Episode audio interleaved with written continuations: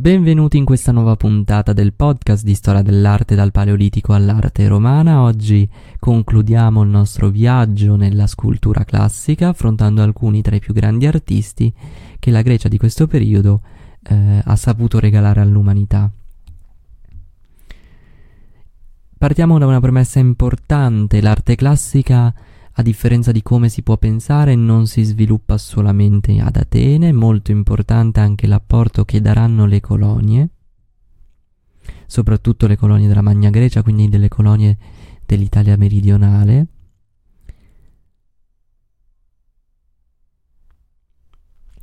Ma adesso facciamo un passo indietro, ribadiamo al- un'altra volta che eh, siamo nel periodo caratterizzato dalla vittoria della Grecia sui persiani, è un periodo eh, appunto in cui la cultura ha un enorme sviluppo, ma non solo la cultura intesa come, come, come arte, ma una, uno sviluppo che tutte le branche del sapere, che tutte le branche del, delle arti, inteso nel suo senso più ampio, eh, subiscono. Le caratteristiche principali di questa produzione vastissima, di cui noi però conosciamo solo una minima parte, e in alcuni casi mutuata dalle copie, dalle copie romane,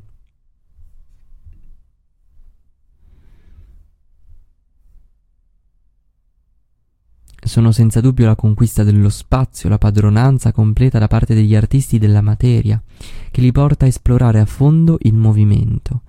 Quindi questi corpi che si scrollano di dosso la staticità innaturale che caratterizzava le opere del periodo severo a favore di un pieno controllo e dominio dello spazio, della tridimensionalità. Quindi abbiamo anche uno sviluppo del tutto tondo, quelle statue, quindi non più pensate per essere addossate a una parete, ma per essere viste da ogni direzione. Altra caratteristica che mm, farà di questo periodo il culmine di quello che viene eh, ritenuto lo sviluppo artistico greco sarà la canonizzazione e la definizione matematico-anatomica delle proporzioni del corpo, che viene studiato analiticamente e viene proposta da um, forse uno degli scultori e trattatisti più famosi, eh, Policleto, che appunto, for- forse ne avevamo già parlato, non solo arriva a definire in un trattato eh, come deve essere la, la figura umana perfetta, quali sono le regole che stanno alla base delle sue proporzioni, delle sue misure, ma arriva anche a creare un, un, una esemplificazione pratica in una scultura che andremo presto a analizzare. La statuaria classica va ricordato, si sviluppa soprattutto intorno a grandi nomi, siamo nel periodo degli artisti in cui gli scultori eh, hanno, iniziano a firmare le proprie opere, iniziano ad avere un nome, una fama, iniziano a girare per la Grecia per rispondere alle commissioni che le polis, ma anche eh, alcuni personaggi importanti fanno. Pensiamo a Policleto che abbiamo appena citato, ma anche a Fidia, a Prassitele, a Mirone.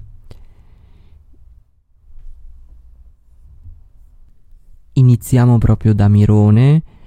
Mirone nasce intorno al 500 a.C. in Beozia ed è famoso per le sue opere in bronzo, di cui abbiamo alcune descrizioni negli scritti di Luciano che ci hanno permesso di identificare alcune copie romane che abbiamo ritrovato in, in scavi archeologici, di cui forse la più nota, la più famosa è il discobolo, quindi il lanciatore di, di, del, del, disco che eh, noi possiamo far risalire alla metà del 400 avanti Cristo sempre, il corpo è rappresentato nel momento di massima tensione che precede quindi l'azione vera e propria.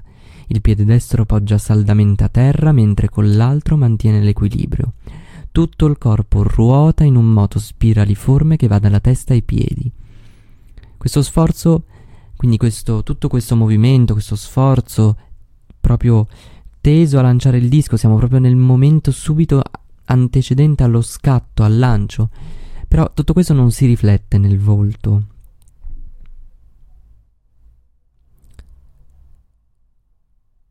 che esprime concentrazione, determinazione, ma non fatica. La costruzione, l'impianto di questa figura è molto geometrico, nel senso che possiamo vederci facilmente una composizione di linee circolari, zigzag, triangoli. Quindi notiamo come frutto di questa composizione ci sia comunque un, un'analisi, una ricerca, non è una comp- non, anche appunto un'analisi, una ricerca anche mh, mm, geometriche, matematiche, non certo eh, realizzato così, eh, con un semplice sguardo verso a un atleta, con un tentativo di copiare il più verosimilmente possibile la realtà. Si nota però in quest'opera tra, un, in modo molto evidente un sostegno, quindi come dicevamo eh, sostegni sono dovuti alla coppia dal bronzo alla pietra, ehm, abbastanza evidente in quest'opera che quindi ci permette di eh, evidenziare che quest'opera doveva essere in originale un'opera di bronzo. Passiamo poi a Fidia, che è forse il, lo scultore più, non dico più noto, però forse più importante all'epoca.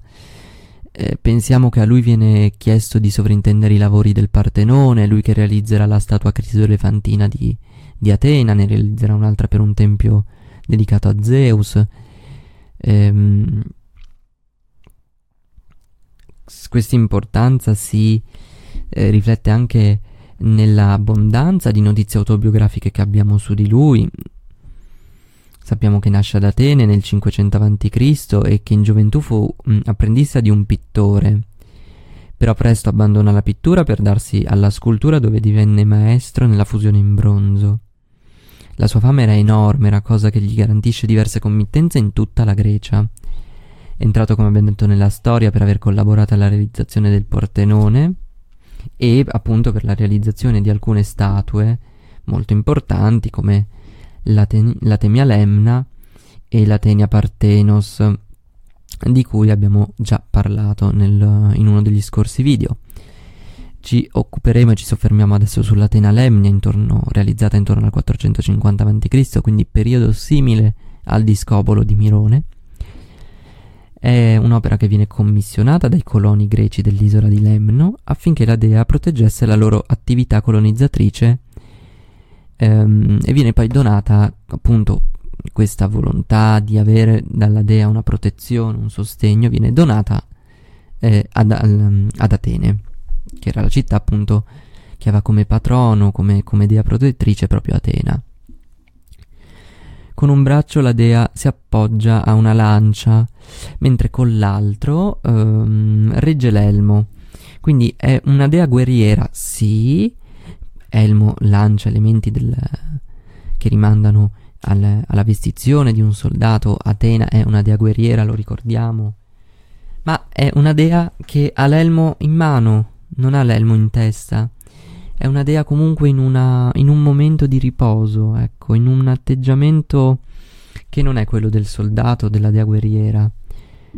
È una sorta di riposo benevolente, una, una novità, una nuova, diciamo, un nuovo modo di interpretare la divinità che introduce Fidia.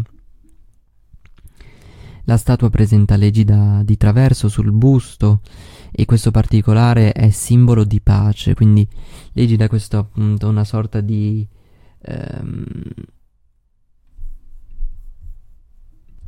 di corazza protettiva fatta di pelle di, di, di pecora che appunto la dea Po eh, ha sul busto eh, in, di traverso.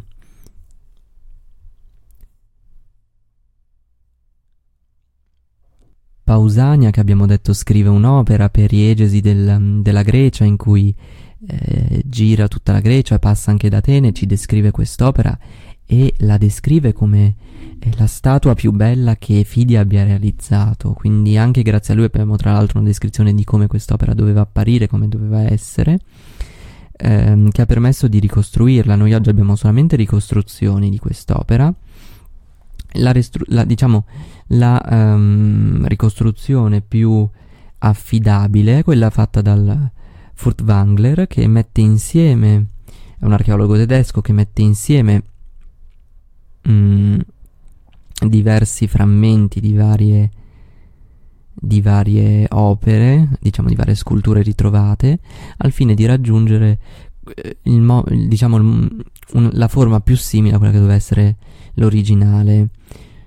Eh, è stato tra l'altro il Furtwängler a riconoscere in un frammento, in una, in una, diciamo in una parte di una scultura quella che doveva essere la Tena Lemni e poi da lì a ricostruirne appunto la sua figura, in, diciamo la sua figura intera, ecco. Terzo scultore di cui parliamo, di cui abbiamo parlato anche prima, è Policleto, eh, che è forse uno dei più noti ad oggi scultori classici, eh, soprattutto grazie al suo canone, quindi il canone che tutti conosciamo perché è quello che sostiene che la testa deve stare eh, intorno alle 7-8 volte nel corpo, nasce ad Argo intorno al 490 avanti Cristo da una famiglia di scultori. È attiva ad Atene tra il 440 e il 430, quindi è leggermente successivo alle opere che abbiamo visto finora di Fidia e Mirone. Um, proprio ad Atene conosce Fidia e il suo lavoro. Poche statue noi siamo in grado di eh, attribuirgli con certezza, ma quelle che noi appunto siamo riusciti a, a attribuirgli sono probabilmente le statue che rappresentano il culmine della sua attività e della sua ricerca eh, in senso nat- naturalistico, la sua ricerca di eh, verità, di veridicità. A Policleto si deve la realizzazione, appunto, dicevamo, del famoso canone, che tradotto letteralmente significa proprio regola, quindi un testo tecnico che riassume tutto quell'insieme di regole matematiche necessarie alla costruzione del corpo umano, secondo quelle proporzioni che erano ritenute dall'autore eh, base della perfezione. Quindi l'uomo come essere perfetto perché eh, costruito sulla base di proporzioni perfette. Queste regole ehm, andavano a incidere su tutti i rapporti del, del, corpo, in tutte le varie parti, quindi ehm, dalla distanza tra gli occhi, dalla dimensione del naso, tutto era legato in una proporzione, tutto era proporzionato al resto, proprio in un'enorme armonia che eh, gli scultori classici Policleto in primis cercano di ricreare nella pietra o nel bronzo. A modello pratico, dicevamo anche questo l'avevamo detto, di questa mm, regola veniva presentata una delle sue statue, forse una delle statue greche più famose in assoluto, che è il Doriforo, datato intorno al 440 a.C. Il Doriforo sia il portatore di lancia, eh, una, una statua che farà da modello a diverse altre opere di altri scultori che mm, ci apportano poi delle modifiche magari nella posa piuttosto che nel, nel, nel soggetto che non è più la, il portatore di lancia ma resta quell'impianto, restano quelle proporzioni, resta quella, quel seguire quel canone che lui stesso aveva scritto. Il doriforo rappresenta un giovane mostrato mentre avanza a passo lento, un movimento solo accennato, solo suggerito, mentre porta una lancia. Lancia andata perduta probabilmente doveva essere rappresentata in eh, realizzata in metallo a parte. Una delle gambe è ben piantata a terra e ehm, regge l'intero peso del corpo, mentre l'altra è leggermente flessa e il piede tocca terra solamente con la punta.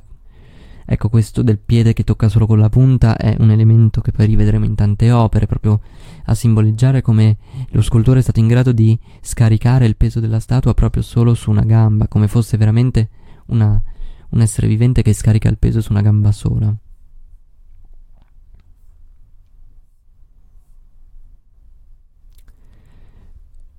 Ho detto prima che la lancia che doveva accompagnare eh, la scultura era in bronzo. Ehm, Ovviamente anche in questo caso stiamo parlando di una copia, quindi quella che ci è arrivata è una copia in pietra di un originale in bronzo, questo lo capiamo dal, dal sostegno aggiunto dal copista a fianco della gamba e da un puntello molto vistoso, quindi ehm, anche esteticamente poco gradevole, che forse riflette una poca capacità del copista di eh, realizzare l'opera. Quindi mh, mm, dicevo che eh, appunto la lancia era in bronzo nella co- anche nella copia e quindi è andata perduta, ma in originale tutta la statua doveva essere in bronzo.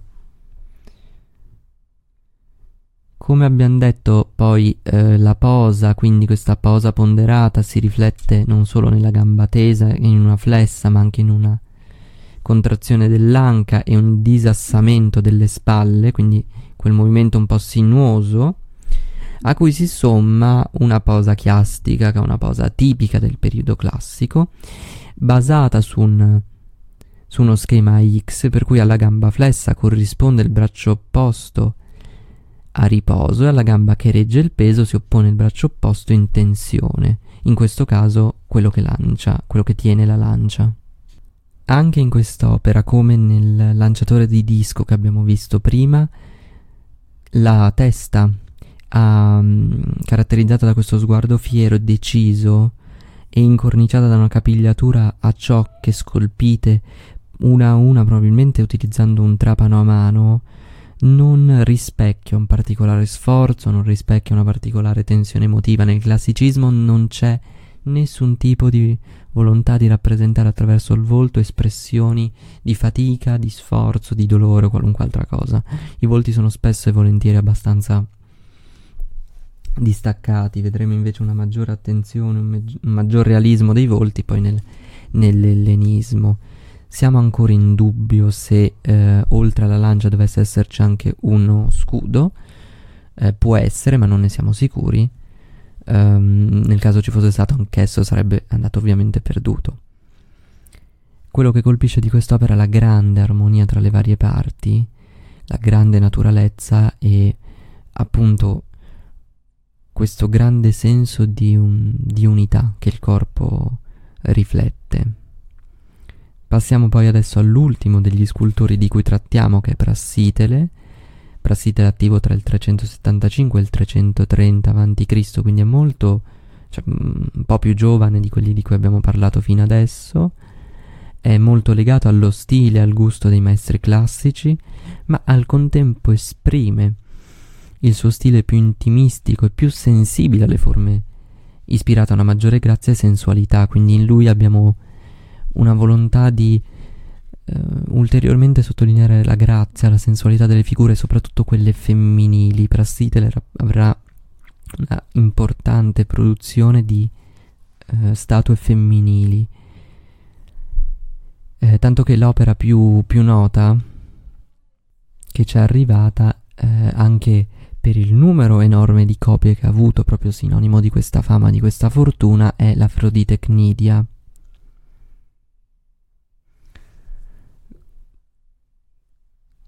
Ulteriore elemento tipico di Prassitele è proprio uh, l- i giochi di luce um, che lui inserisce nelle sue opere, eh, ulteriormente sottolineati dalla levicatezza delle superfici scolpite, pensiamo alla pelle eh, del corpo e eh, in, in, quei punti, diciamo, eh, per esempio i capelli, per esempio i panneggi, in cui i giochi di luce sono già presenti, ma che lui ulteriormente sottolinea. Dicevamo che l'opera più nota è l'Afrodite Cnidia, detta Cnidia proprio perché furono gli abitanti di Cnido, in Asia Minore, a commissionare quest'opera ehm, a Prassitele. Ehm, la scultura rappresenta la dea Afrodite nuda, novità, mai nessuno aveva rappresentato una dea, quindi una donna nuda. Se nell'uomo era una cosa tipica, mh, mm, pensiamo a, alle rappresentazioni di Zeus in nudità eroica, nelle donne sia mortali, e questo lo vediamo nelle Corei, che nelle donne di, mh, mm, divine la nudità non era tollerata. Prassitele fa un atto molto molto molto innovativo, un atto di rottura. La rappresenta infatti in un momento molto intimo, la dea sta per fare il bagno, quindi si è appena spogliata, è pronta per fare un bagno, probabilmente un bagno rituale.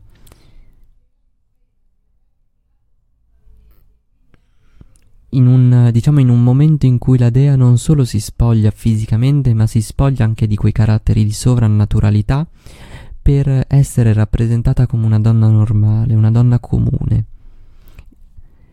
Eh, il gesto della mano che cerca di, di coprirsi con un gesto di naturale pudicizia quando chiunque, diciamo, in, in, quella condizione avrebbe compiuto nel momento in cui vede arrivare qualcuno.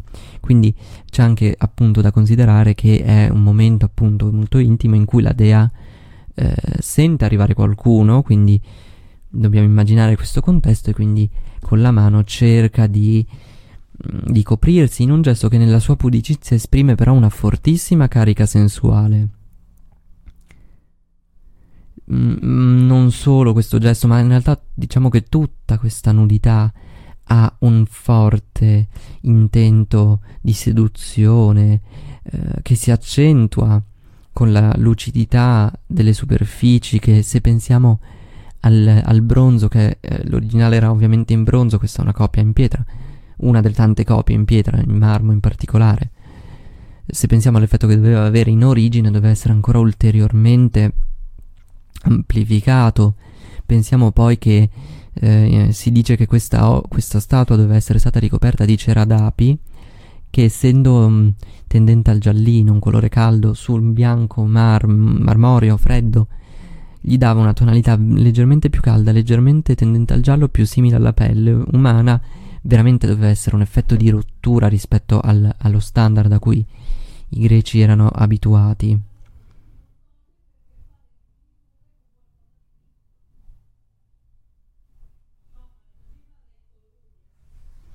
Le forme del corpo sono morbide, molto femminili.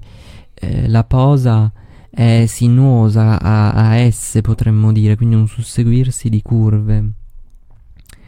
È un'opera che noi appunto abbiamo detto eh, ha avuto una grande fortuna, è stata copiata tante volte proprio perché in tanti si ispirano a quest'opera, in tanti riprodurranno quest'opera apportando delle modifiche, apportando alcuni cambiamenti, ma vedremo veramente tantissime opere nel periodo classico e non solo che si rifanno a questa struttura di base. Quindi è veramente un capolavoro che ispira tante generazioni di scultori. Eh, uno fra tutti, come esempio, potremmo fare la cosiddetta Venere di Milo, che poi vedremo in, una, in un'altra eh, puntata. Una nota interessante è che quest'opera era stata presentata eh, a un altro committente, eh, per cui eh, gli abitanti dell'isola, del, dell'isola di Cnido non erano i primi, diciamo, destinatari di quest'opera, ma gli, gli abitanti dell'isola di Chio, che erano stati i primi a commissionare a Prassiter una, una, un'Afrodite. Eh, quando videro quest'opera, scandalizzati dal nudo, um, si rifiutarono di acquistarla, Prassite gli realizzò un'altra opera, quest'opera quindi eh, rimase, questa Afrodite rimase in, in, magazzino fino a quando gli abitanti di Cnido non la videro, eh, la comprarono, quest'opera generò un enorme successo che si eh, rispecchiò in un numero eh, non indifferente di persone che andavano in visita a quest'opera e si racconta che gli abitanti di Cnido presero molto in giro gli abitanti di Chio per la loro, diciamo, ottusità, per la loro poca capacità di eh, guardare al futuro e di comprendere quanto quest'opera fosse rivoluzionaria e di come avrebbe potuto influire positivamente sulla fama della città. Avete ascoltato un episodio della storia dell'arte spiegata facile un podcast di Luca Bellinzona e parte del progetto editoriale del Ramo d'Oro. Ti invito a seguire il podcast per non perdere le prossime puntate e a seguire il progetto del Ramo d'Oro anche su Instagram, dove troverai approfondimenti e contenuti esclusivi. Grazie e al prossimo episodio.